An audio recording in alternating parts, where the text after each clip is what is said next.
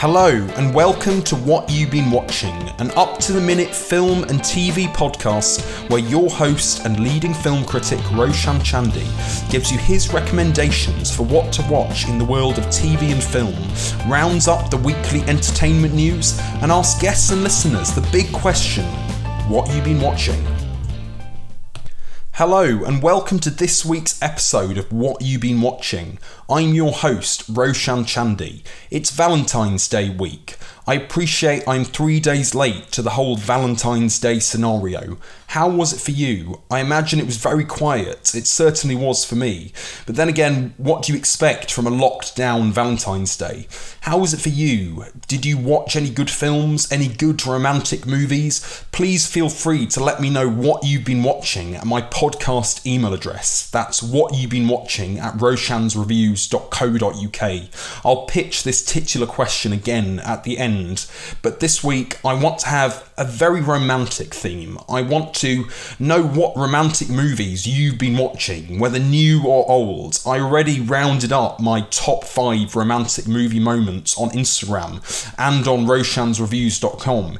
You can watch my IGTV video and read my post on the top five romantic movie moments on my website at roshansreviews.com.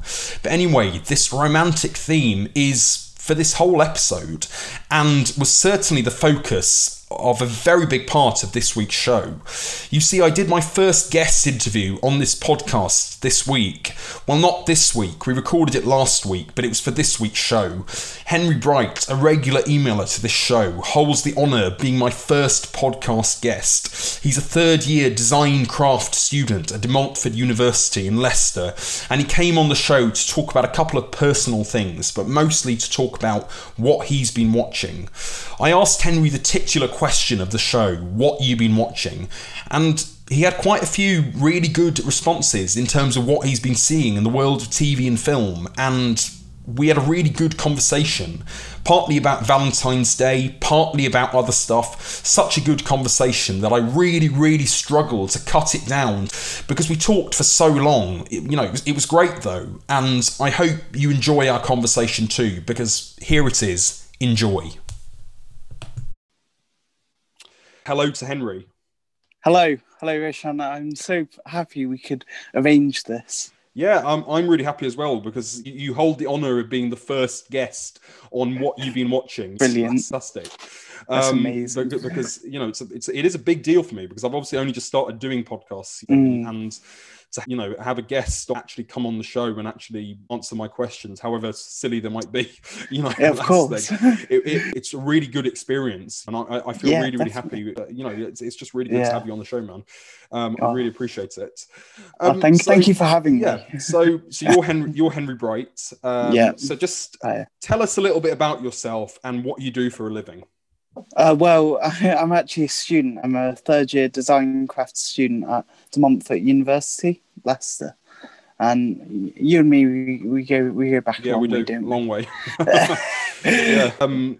Yeah. And we still and, are really good friends, uh, so. I suppose we're going to talk about this a little bit later because obviously Valentine's Day is coming up, and I wanted this podcast in particular to have a sort of romantic theme, a Valentine's Day theme. Um, and I suppose the big question that I have to ask you is obviously the title of my show, and, and this links into the fact that it's a very special episode because it's Valentine's Day in the next few days. And so I'm going to ask you what you've been watching. Well, I've actually been watching. I'm into kind of documentaries at Yeah. the minute, and that's what I've been watching throughout this lockdown. So, like, um, a lot of documentaries on Netflix, like uh, 60 Days In, which is where American civilians go into jail, and it, the inmates don't know that they're innocent, but the innocent ones know that they're innocent, and it's just a really odd kind of situation. It's really, really interesting. Um, so that's that's a really good documentary I've been watching, or, or like Inside the World's Toughest Prisons. That's really good too. Um, Yeah. It's about uh, Raphael Rowe, who was incarcerated in England for a crime he didn't commit, and he Yeah. goes around the world and he finds the world's toughest prisons. So that's that's really interesting. Um, uh, I've also been watching uh, some classic movies like um, the Shawshank Redemption. Oh, I love That's- that's Shawshank great. Redemption. I love it too. Oh my gosh. Um, well, what's your favorite scene from that? My favourite scene from the Shawshank Redemption, I think it will have to be the scene uh, towards the end of the film. I think shortly after the escape, after, Tim Robbins' character escapes, and the whole the whole bit where it says Brooke was here. Was is it Brooke was here? You know, that- Yeah, yeah. yeah, Brooks was here, and, and I, I just I love the soundtrack in that scene. The soundtrack by Thomas Newman is just it always moves me to tears, especially when Morgan Freeman's character writes "and so was red," you know, on the wall. Yeah, yeah. I mean, it's an absolutely brilliant film, and, and Yeah. great choice, man, for watching that. yeah, it was And, great. Yeah. Yeah, you know, I can't fault that at all. Um, so you've been watching a wide range of films um, and, and TV dramas. Yeah, yeah. documentaries. Have you watched anything Mm. particularly Valentine's Day related? Anything romantic at all? Well, uh, I, I watched that film which you suggested to me to watch, Okay. and What film is that? I believe we're about to discuss that. Yeah, film. and and what and you, you're giving away the show. Uh, when Harry met Sally. when Harry met Sally, yes, that's the thing. Oh no! Yeah. You've given away Yeah. that I gave you that recommendation. You should, you should, um, yeah. it, I mean, great choice again. It's one of my favorite films. I, I remember the first time Yeah. I saw it was about 10 years ago, actually, when I was actually on a flight to India. Yeah, I watched it on an Wow. airplane, and it's absolute ideal airplane viewing, you know, in flight Mm. entertainment. Because, I mean, it's almost impossible these days to find a, a, a airplane, to be honest, that isn't showing when Harry met Sally because it's become such a sensation. And ever since it came out, and I'm, I'm just so glad that obviously you, you watched it. Really? Yeah. I- I wouldn't have missed it for the world. yeah, well, it- well, it's fantastic. We'll, I'm sure, have a very long, detailed discussion about it. What are your views on this film? Oh, I, I absolutely loved the film. It was it was just so relatable, wasn't it? Like young people Yeah, and how they meet each other, and then after a few, a few years have passed, and then they meet each other again, and it's like, oh my gosh, how are you? And it's like, oh yeah, I'm Yeah. good. I think that's what is a key to its success. That I think it's one of those films that has, despite having some pretty naughty scenes, you know, you know, Definitely. that we'll- we'll- which we'll talk about a little bit later as well. But I think why it's endured so much is I think it's so accessible and so relatable. I mean, almost everyone who has either been in a relationship or been in a sort of male female friendship will Yeah. absolutely mm. relate to the movie because Definitely. the, the central idea at the heart of the film is spoken by one of the characters, and that's the line: "Can men and women just ever just be friends?" Yeah, That's the exactly. central dilemma at the heart of the film that the characters Harry and Sally, who's played by Meg Ryan and, Billy Crystal, are essentially trying to resist that attraction, if you know what I mean. And, Yeah. and, and I think that that's you've hit, absolutely hit the nail, nail on the head in the sense that I think that is why it is so relatable and why people still connect with it, even though it's 32 years old this year. It came out in 1989, Wow. so yes, that's, Wow. it has really stood the test of time. I think it's aged really well, you could Mm. say. Um, so I have to ask you, obviously, with Valentine's Day coming up. I have to ask you, did this film make you feel in love? Did you fall in love with the film? Yeah, I definitely. I couldn't take my eyes off the film. It was that good. I, normally, um, you'd find something else to do, but I was like, no, I need to watch the film because it was just so engrossing. Yeah, absolutely. And, and and and it is one of those films that makes you almost crave a kind of time in your life when you want to be young and in love and just have that feeling of being in a relationship or in a male female friendship because it, it has that universal appeal, I think. And I, and I think that's Mm. what I've always loved about When Harry Met Sally. I just every time I watch it, I just fall in love with it again. And the last time I saw it was uh, last year, actually, of the summer, because I Really? after ages and i Oh, watched it at the cinema because they were re-showing it because obviously the cinemas had been closed so they were just showing old movies and so i loved seeing it on the big screen and i absolutely fell in love with the film all over again Yeah. I'm glad to know that you've obviously you've fallen in love with it as well and, Definitely, yeah, it was great. and, and i think it's one of those films Yeah. that does make people fall in love with it and almost for some people i guess fall in love they've fallen in love to when harry met Sally. Yeah, exactly. So, what is your favorite bit of the film? And please don't talk about one particular scene in this film, but I think you've you you can probably guess what scene I'm talking about. It's probably one of the most iconic scenes of all time. But just tell me what was your favorite bit of the film, excluding that scene. Um, it was probably when uh, Harry and Sally were phoning Marcy and Jess. Yes, yeah. Uh, when they're in the bed, and then uh, Harry and Sally are, are, like living their lives, doing day to day things. Like, oh my gosh, uh, does he like me? Does he not? Oh my gosh! And they were just trying to get good feedback as to what they thought the date was like. And then they were like, I don't know whether to call her, I don't know whether to call him. And I was like, ah, yeah, it was great. And what did you like about that scene in particular? What was- I, I, it, it was just quite relatable. Like they were obviously phoning each other, and the people they were phoning were right next to each other, and you just wanted to go run onto the screen and marry the two phones up, up close together so they were speaking to each other. That's very. you know I mean? That's a really good analogy, actually.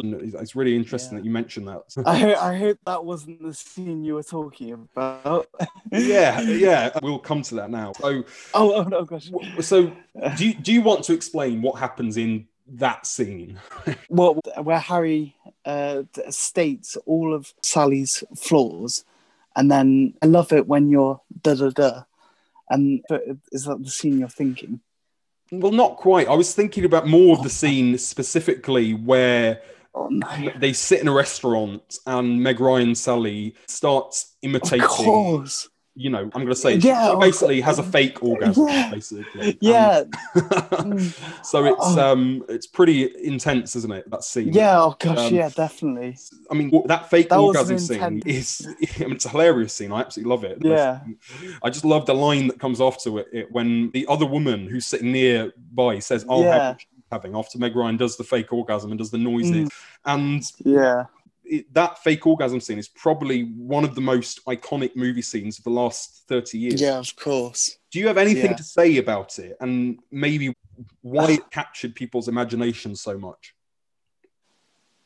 Uh, well, I think it's probably because it's so put on. Like, I can't imagine someone saying all of that. Yeah, because it's not it's not exactly an everyday occurrence, is it? When someone w- walks into a restaurant and suddenly starts having a fake orgasm, basically. Oh my like, gosh, yeah. but I, I, that is the scene that everyone remembers from the film. It's infamous for that scene. It's so out there. I don't think anyone had ever seen something like this that was so blatantly sexual and raunchy, yeah. You know, without actually featuring any actual sex or anything like that. Yeah, exactly. It was kind of escape in the sense that mm. kind of captures a lot of people's desires to be more free to do whatever they want. It was a good scene. Yeah, I mean, it's infamous for that scene. I, th- I think it's one of the reasons why the film has endured as much as it has over the years. Yeah, it, it was just so over the top, wasn't it? Yeah, absolutely. It is very over the top and and very rude, but I, that's why I love it so much because it's so out yeah. there, unlike anything we've sort of seen on screen and certainly in a romantic comedy before. So one of the central questions at the heart of the film is spoken by one of the characters, and that's can men and women ever just be friends? Firstly, do you think they can just be friends? But what I more want to know is do you think society has certain expectations of men and women to have some sort of attraction between each other? Yeah, of course. I have many women who are my friends. Yeah, absolutely. Um, same, same here. the yeah, they're, they're just my friends. But um, it's really hard to convey that to, to other people. Like, if you're really close to one of your friends and they're like, oh my gosh, you should get together. And it's like, oh, we're just friends. Um, but it's, it's, it is what it is. Yeah, there, I think there is this expectation that when it's a woman and a man who are friends, I think there is this expectation that there is some kind of attraction between them. yeah, exactly. On. I think we haven't got to that point yet where society has completely allowed us to sit back and, and accept that men and women can just be pals. Yeah, exactly. I, yeah. I think that this film d- dealt with that idea of men and women tra- struggling to you know convey the fact that they're just pals long before yes. society ever started to really deconstruct this as they do now because now mm. it's much more acceptable than it was back in 1989 for men and women yeah. just just literally to be pals and have no attraction between each other if you know what i mean and and, and i think that is the central drama at the heart of the film. I think what I like about When Harry Met Sally is that it goes against standard kind of rom-com conventions. It's not really a film about falling in love. It's about a film about two people trying not to fall in love, just trying to stay Yeah. friends, which is very different from a lot of rom-coms, which are essentially about Mm, you know, boy meets girl, man meets woman, and they Yeah. have a family and have wonderful romantic adventures together. yeah, And, and it's kind of anti rom com in a sense because it's not really about falling in love; it's about people trying not to fall in love. If you know what I mean. Yeah, definitely. Yeah, a lot so- of my best friends are girls, and it's just, it's just uh, like, why can't you understand that we're just friends, like to the outside world? Yeah, absolutely. And I, Yeah. I think every, every man and woman has sort of experienced that somewhat when they have a close friend who is a man or a woman.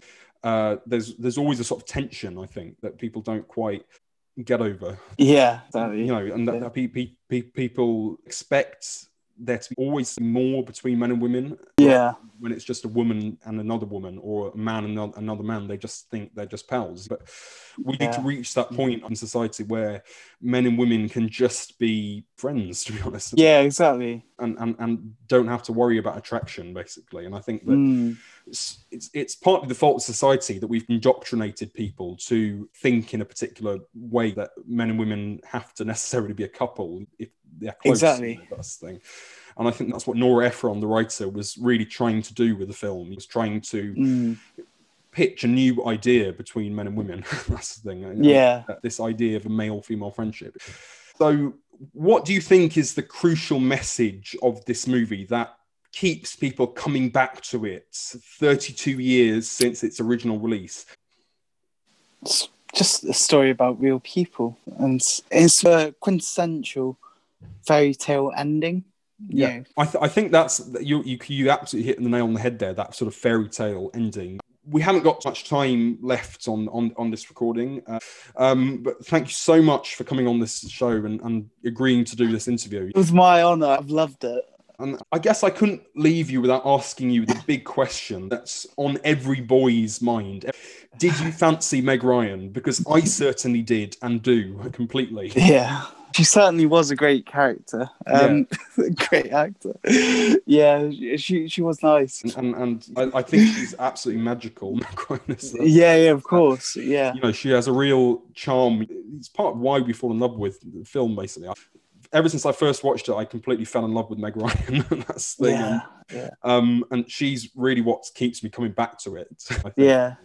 She's like the girl next door, isn't she? Yeah, absolutely. She is absolutely that girl next door. She has that kind of appeal that I think Emma Stone has, for example. Yeah. She's beautiful, and, you know, Mm. and really charming and likable and, and funny. I think that has definitely attracted audiences to the film, especially male audiences, but also female audiences look up to her as a role model. Yeah, of course. I, I wouldn't blame you if you fancied Meg Ryan.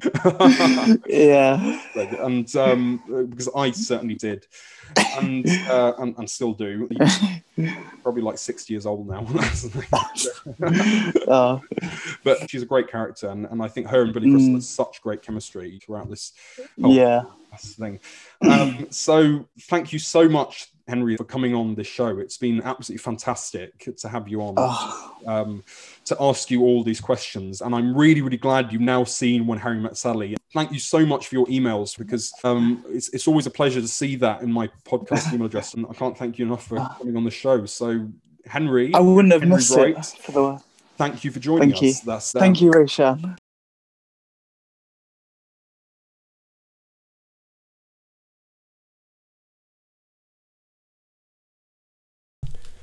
Henry Bright talking there about what he's been watching, specifically about When Harry Met Sally, Nora Ephron's brilliant 1989 masterpiece, and about my love for Meg Ryan. we recorded that interview before Valentine's Day, so apologies if it's a bit outdated and if there were sound problems on the recording. That's what you get from recording via Zoom. But me and Henry had a really good chat, and he set a gold standard for future podcast guests, of which I hope I will have many. Anyway, another week means means more films to watch, and I've been watching The White Tiger, which is already shaping up as one of my favourite films of 2021. And we're what, like five weeks into this year now only? I'm joking. But The White Tiger is a brilliant film. It reminded me a lot of Slumdog Millionaire. You remember Danny Boyle's film from 2009? There are a lot of similarities between The White Tiger and Slumdog Millionaire. They're both set in India, but directed by non Indians, just like Brit Danny Boyle directed Slumdog Millionaire. The White Tiger is directed by Iranian American filmmaker Ramin Bahrani, who made 99 Homes with Andrew Garfield and Michael Shannon back in 2015. It's also based on a best selling novel with Dickensian undertones. Slumdog was based on Vikas Swarup's Q&A, and The White Tiger is based on a novel called The White Tiger by Aravind Adiga from 2008. They both even have a token Bollywood star, as has become tradition in these sort of non Indian movies about India. Remember Anil Kapoor playing the host of the Indian version of Who Wants to Be a Millionaire? While The White Tiger stars the very beautiful Priyanka Chopra, Lady Jonas since her marriage to Nick Jonas. And The White Tiger and Slumdog Millionaire are both essentially rags to riches stories about young men brought up in poverty, making fortunes for themselves against the backdrop of a very hostile modern India. Yet I found The White Tiger more universal than Slumdog. It doesn't just tackle child poverty and child abuse, but it also tackles the classism, casteism, and communalism that continue to affect Narendra Modi's increasingly retrogressive India. That's not to say the movie is at all political or polemical. It needs to be championed first as a Dickens worthy satire and a Goodfellas style crime story about a man's rise within the criminal underworld, with a Fight Club style voiceover, chipping and chirruping commentary on the state of Indian masculinity, materialism, and mainstream establishment. Indian star Adarsh Gourav is the Oliver Twist or David Copperfield of this story. He's played he plays Balram Halwai, who we meet, first meet penning an email to the then Chinese premier Wen Jiabao requesting a meeting and recounting his life story. Balram believes the Indian underclass, who are referred to under the caste system as the untouchables, a horrible term which I hate saying. They, they, they believe he believes they're trapped in a perpetual state of servitude, which he describes as like chickens in a chicken coop. Balram grows up in the poverty stricken village of Laxmangarh in Rajasthan, one of India's poorest and most conservative states. He's offered a scholarship to Delhi thanks to his academic advancements, yet when his father fails to pay off the village landlord, a horrible man named the Stork, played by Mahesh Manjrekar, Balram's grandmother makes Balram scrape, scrape by selling tea at the village tea stall. He's a chaiwala, and Balram never returns to school. Many years later, an adult Balram has aspirations to be a chauffeur for Ashok, son of the stork, and Ashok brings home his gorgeous Jackson Heights raised wife, Pinky, who is played by in a very sweet performance by Priyanka Chopra, who I mentioned earlier. Balram becomes the family's second driver, while the primary driver hides his Muslim heritage because the stork is prejudiced against Muslims. Balram goes on to blackmail him by threatening to reveal his true faith so that Balram can be Ashok and Pinky's driver in Delhi. Unlike other members of their family, Ashok and Pinky treat Balram with respect and grow close to him, but they still regard him as a servant. I think one of the White Tiger's major themes is classism, which is still a big issue in modern India, and there's one line by Balram which rather beautifully and hilariously sums up the divide between the rich and the poor. It goes, There are men, there are only two men in India, men with big bellies and men with small bellies. He's, of course, referring to the stereotype that the rich are corpulent and fat and the poor are malnourished and skinny. This lends a very Dickensian edge to the drama.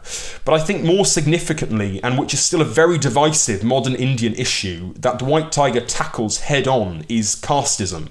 There's a scene where Balram describes the two people of the light and the darkness, and there are more than two castes still prevalent in the Hindu caste system.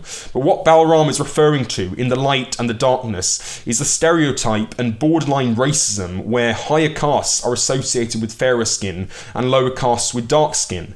And his commentary on this matter really taps into and unveils a seemingly global prejudice and fear of darkness. There's also an element of communalism which is seen when Ashok's driver has to hide his Muslim heritage because the stork is prejudiced against Muslims. And I think this is a very real concern in modern India with the BJP government a Hindu nationalist government, whose ruling party, the BJP, their primary ideology is that they want India to be a Hindu state, where India has always been a secular country, and there's that's been the key to its the strengths of its democracy, where other South Asian countries like Pakistan and Bangladesh have had coups and political instability.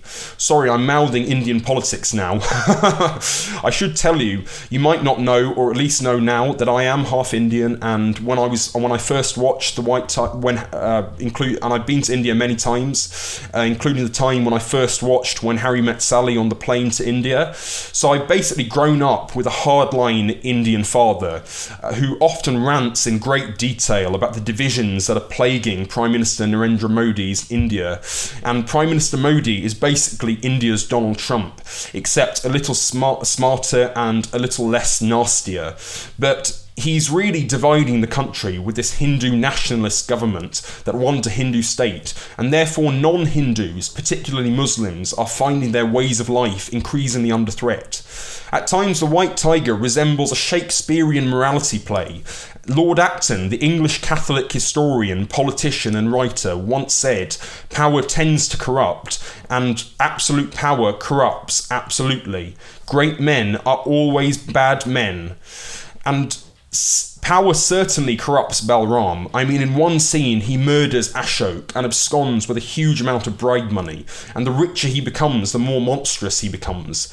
I think as Balram, Adarsh Gourav is a real talent find. He's not very well known over here in the UK, but he has starred opposite Shah Rukh Khan in My Name is Khan, which came out 12, 11 years ago, and is a really interesting film about Asperger's syndrome. Gourav has also been in several other Indian movies, including Mum and Rukh, which are available on Netflix. But I really think The White Tiger will be his turning point and shoot him to international stardom, in the same way as Dev Patel was shot to international stardom thanks to Slumdog Millionaire, and now he's just received a Golden Globe nomination for Best Actor in a Musical or Comedy. More on that later.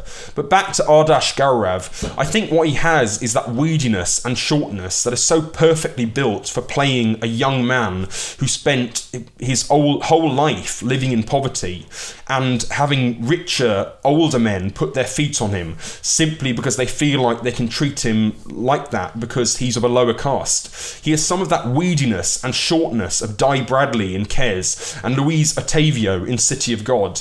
I could certainly imagine him in an Oliver Twist or David Copperfield adaptation, and I loved his skin crawling transformation from meek narrator to Tyler Durden esque sex bot. Priyanka Chopra is in many ways sort of the Nancy figure of the film. You know Nancy from Oliver Twist. I mean, she's really humble and kind to the servants, and she's rich, fair, American, and beautiful. So, could very easily be seen as the film's white saviour, you could say. She's not white, but she is rich, fair, she's American, and she's beautiful. And so I can imagine some people would have contention with the fact that she's the only one who is kind to the servants. But I think Chopra does a very good job in a role that some people might object to and have problems with. I'm sure the film will cause further contention in some of India's more conservative states where Hindu nationalism, casteism, and communalism are big issues. I mean, as always, as we know from our politic from our politics, politicians and Hindu nationalists, BJP supporters in India don't like to be reminded of the decades, generations even, of installed prejudices that continue to run rampant in what Indians call the Bimaru states. It stems from the Hindi word Bimar, which means sick, and these states are, for one thing, very rural and poor, and as some people say, are, might say, the politics, the, the caste politics in particular, is very backwards. These states are just very conservative in their values and traditions and are majority Hindu. They're very much like the American Deep South, very conservative and still upholding beliefs which some seem which some seem quite out of touch with modern India and and America as countries. And Two years ago, India's BJP party Prime Minister Narendra Modi swept back to power in re election on a promise that together we will build a strong and inclusive India. And two years on, the castes, classes, and communities of this huge subcontinent have never been more divided. We are seeing a divided India. I remember the controversy generated by Slumdog Millionaire when it first came out in 2009. Lots of people rejected and objected to the fact that the film portrayed India in a very very dark light in terms of depicting child poverty and child abuse, which again is a very real problem in so many countries in the world, but particularly in India. And many people rejected Danny Boyle's depiction of child poverty and abuse in India and suggested that Boyle's vision of India was a tourist eye view of the country, seen through the eyes of a wealthy outsider. And I think there's always a danger faced by any outsider, especially from a third world, first world country, when it comes to portraying a foreign, even third, dare I say, third world country, there's always a danger that the filmmaker from another country won't see the full picture of the country he's portraying and therefore is in danger of misrepresenting this country. Because after all, child poverty and abuse is only one side to a country as big and beautiful as India, and which I love visiting. But then again, Bollywood filmmakers in India are pretty notorious for washing over the social and economic challenges facing modern Indians. I would suggest everyone, filmmaker or not, but particularly many Bollywood filmmakers, would really benefit from watching The White Tiger. Not only is it a terrific film, it's so smart and so sexy and so satirical and so worthy of Dickens, but it's also a real eye opener to just one side to big, beautiful India. So that's The White Tiger, which is on Netflix now. I'm giving it five stars. Please check it out and read the book. I'm going to read the book next. This film is just terrific. The Golden Globe nominations were announced a couple of weeks ago, and I was pretty late to reading them.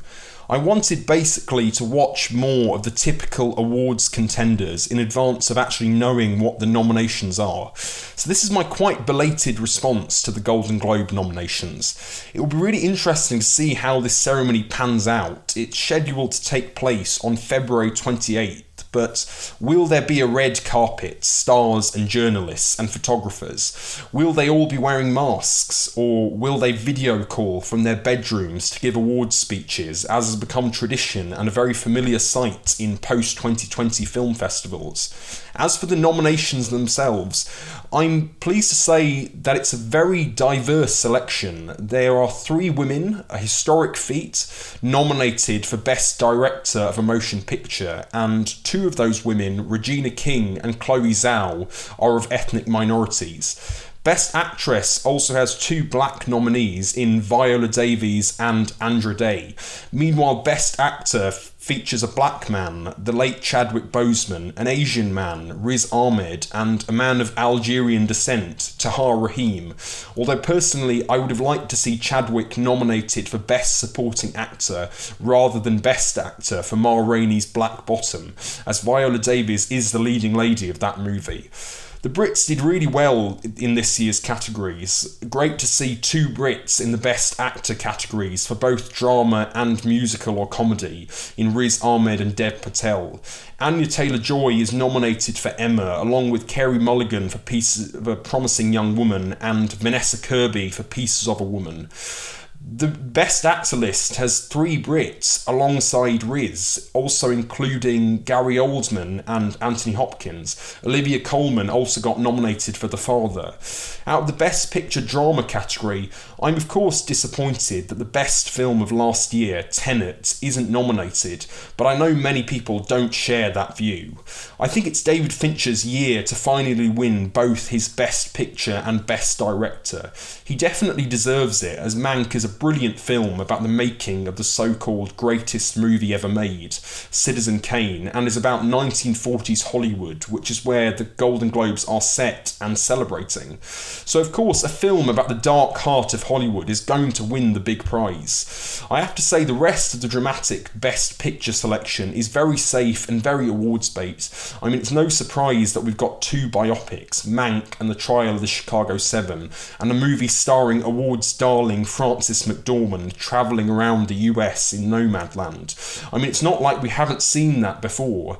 And then there's a movie about dementia, which we really seen a little too much of recently in films and are going to see it done again in The Father. I haven't seen The Father or Nomadland, so we'll wait to pass judgment. The only one that I haven't seen yet that really interests me is Promising Young Woman with Carey Mulligan and is about a woman who tries to avenge her best friend who was raped. This looks pretty raunchy and racy for typical awards nominees, and obviously one of its reviews caused controversy when they basically said Carey Mulligan wasn't hot enough. So I think this will be the dark horse contender to watch. I'm not even going to bother talking about the best musical or comedy category because they're usually crap, and I haven't seen any of them this year, not even Borat's subsequent film. So, who were the big snubs at this year's Golden Globes? Well, I think it's very disappointing Kingsley Ben-Adir wasn't nominated for One Night in Miami. No nomination too for Alfre Woodard in Clemency, which was the best performance by any actor last year. But Clemency wasn't eligible because it was eligible for last year's awards, but was only released in the UK after awards season last summer. Weird, isn't it? It's great to see Amanda Seyfried nominated for Mank. She needs to win Best Supporting Actress for sure. No Christopher Nolan for Tenet either. I mean, whether you like the film or not, you can't argue that it wasn't brilliantly directed. Great too to see Normal People and Small Axe get nominations, and Daisy Edgar Jones for Normal People, but no, but no Paul Mescal. He was the standout of that show. Also, why is John Boyega nominated for TV Supporting Actor when he was the leading actor in Red, White, and Blue?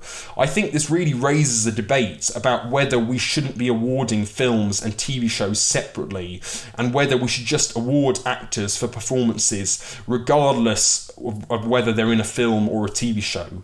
I mean, many of the Small Axe films, like Red, White, and Blue, played at film festivals, for example, and so the line between TV and film is becoming increasingly blurred, and the two mediums are almost indistinguishable from one another nowadays. I was disappointed by the lack of foreign language films and actors in the major categories, apart from German child star Helena Zengel, who was nominated for News of the World. I just think after Parasite's historic win at the Oscars last year, becoming the first foreign language film to win Best Picture, this year's foreign language film list it just looks a bit bland, especially with The Life Ahead, which I actually watched dubbed in English, for example. The worst thing was seeing a nomination for Emily in Paris. I mean, what were they thinking? That show is a cultural travesty and just such bilge, and as much as I like Lily Collins, she does not deserve to get nominated for that show. But overall, a really good selection of films and performers, a lot of diversity, a lot of gender equality. It looks like the award pa- awards panels are listening to our concerns about levelling the playing field and responding to them by giving us what is easily the blackest, most feminist Golden Globes bunch in years. It's now all on the February 28th ceremony to see if awards ceremonies still have a place in the COVID world. We don't have long left on this show. Uh, that's what happens when we've been talking for quite a while. But I hope you've enjoyed it. I certainly have. And I'll run down my top five films of the week in a bit. But before I do that, I just wanted to very quickly talk about a TV series I've been watching on BBC iPlayer. It's called Black Narcissus. No, not that Black Narcissus. Well, yes, that Black Narcissus, but not the 1947 film adaptation starring Deborah Kerr and Kathleen Byron. No, this is a 2020 BBC update to Rumer Godden's classic 1939 novel about Himalayan nuns psychologically imploding in the Himalayas. And instead of, Deb- instead of Deborah Kerr, this stars the lovely Gemma Arterton as the saintly Sister Clodagh and Aisling Franciosi, who is so unhinged in The Nightingale, as the psychotic Sister Ruth. It's basically the story of a convent of Anglican nuns known as St. Faith, who are sent on a mission to set up a school and a hospital in 1930s to 1940s northern India. Upon arriving there, they clash with the locals, both culturally and religiously. There's essentially a clash between Christianity and Hinduism, and Britain versus India.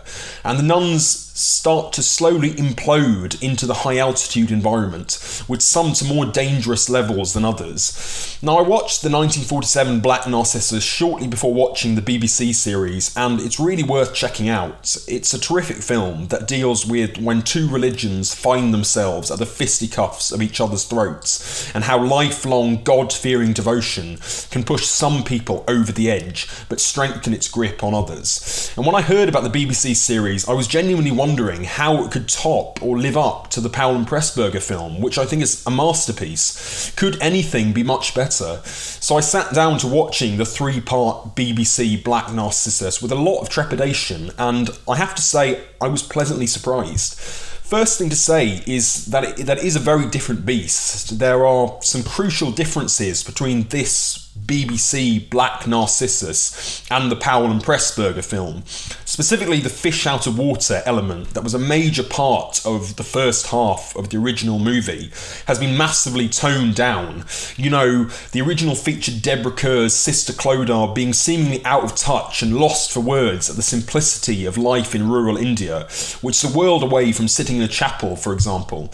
There was always this tension between Sister Clodagh and General Toda Rai, who was played in the original film by Esmond Knight in rather retrograde brown face makeup.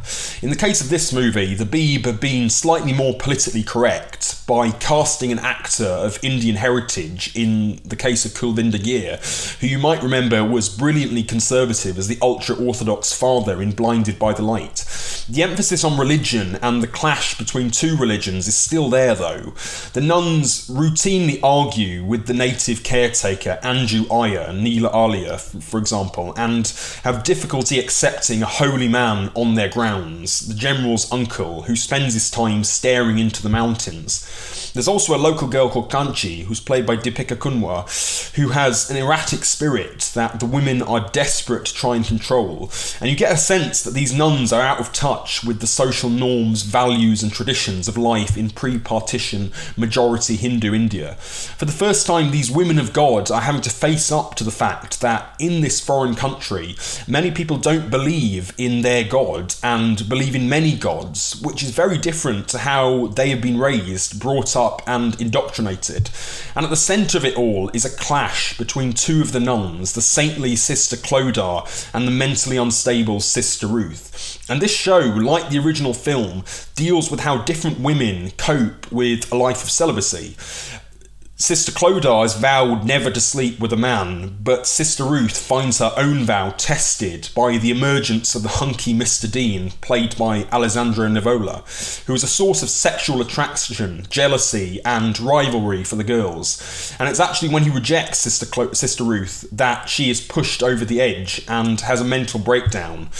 I think the relationship between Sister Clodagh and Sister Ruth is what drives the drama. They are polar opposites. I have to say, Gemma Arterton's sister Clodagh is just marvellous. She's beautiful, she's kind, she's well spoken, and she's a woman of God, a true saint. And I think it's really nice that this actress, Gemma Arterton, has really found her niche playing characters from the 1930s and 1940s wartime era.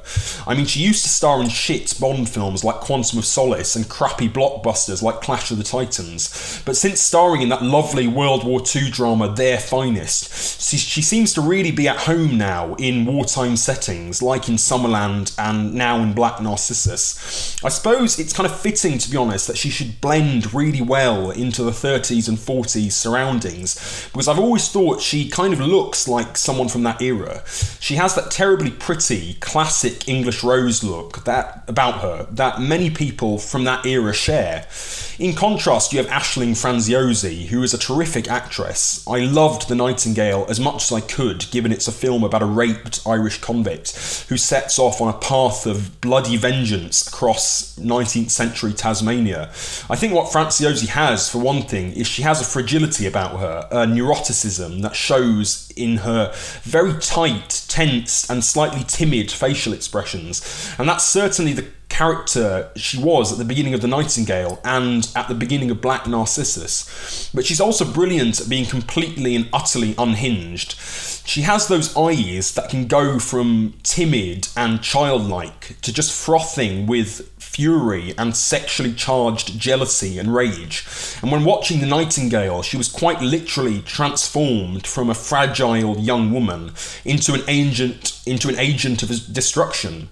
And her transformation here between from timid Sister Ruth to essentially avenging angel in the end battle between Sister Clodagh and Sister Ruth, a battle of good and evil between God and the devil embodied by Clodagh and Ruth, is genuinely chilling. I can't quite say Franciosi is quite up there with Kathleen Byron, who played Sister Ruth in the original and was quite literally the scariest nun ever put to film. But I like that Franciosi put her own touch on the character by giving her more of a backstory that could easily be, easily be developed over the course of a three episode miniseries, but would have been more difficult at the original's roughly 90 minute runtime. I got more of the sense of Sister Ruth's fragility in this BBC version, which was a welcome change change. The BBC Black Narcissus is atmospheric and beautifully filmed in Nepal, where I used to live, but most importantly, it taps into what made the original such a classic. That's the culture clash between Christianity and Hinduism and Britain versus India. The story of a woman of God forced to question everything she believes in when setting foot in a foreign country. I hope we get a second season and get to see more of Gemma Arterton being marvellous. That's Black Narcissus, and it's available on BBC iPlayer now. So that's today's show nearly done, but I couldn't leave you without giving you my top 5 films of the week. These are all films available on home viewing services that have captured my attention over the past 7 days. So here it goes. At number five, it's One Night in Miami, starring a Golden Globe snubbed Kingsley Ben-Adir as Malcolm X, a great bro movie with a racial and political subcurrent that's available on Amazon Prime. At four is Wonder Woman 1984, which is available on multiple platforms, and Gal Gadot and Kristen Wiig are a great feminist two-hander in this 80s inflected superhero sequel. And number three, it's David Fincher's Mank, which deserves to win big at the Golden Globes, BAFTAs, and Oscars. I hope Amanda Seyfried gets Best Supporting Actress. She's terrific in this movie, which is available on Netflix. At two, we have Soul, which is a lovely jazzy look at life, death, and the afterlife from those geniuses at Pixar. That's on Disney Plus, but it's not my number one, you know, after a record breaking three week run at the top spots. Nope, my number one is the movie we reviewed today, The White Tiger, a smart, sexy, Dickens worthy satire of a very divided modern India. Make sure you catch it on Netflix, it's my number one film of the week. So that's it for today's show. I hope you've enjoyed it. I appreciate it's been a longer show than usual, but I've loved talking about what I've been watching and asking my very first podcast guest, Henry Bright, what he's been watching. And now I'm going to ask you that very question what you've been watching. Let me know what you've been watching at roshansreviews.co.uk. I, ho- I hope to have more guests on in the future, and I'll be asking them too what you've been watching. That's it from me today, guys. Thank you so much for listening, and happy watching.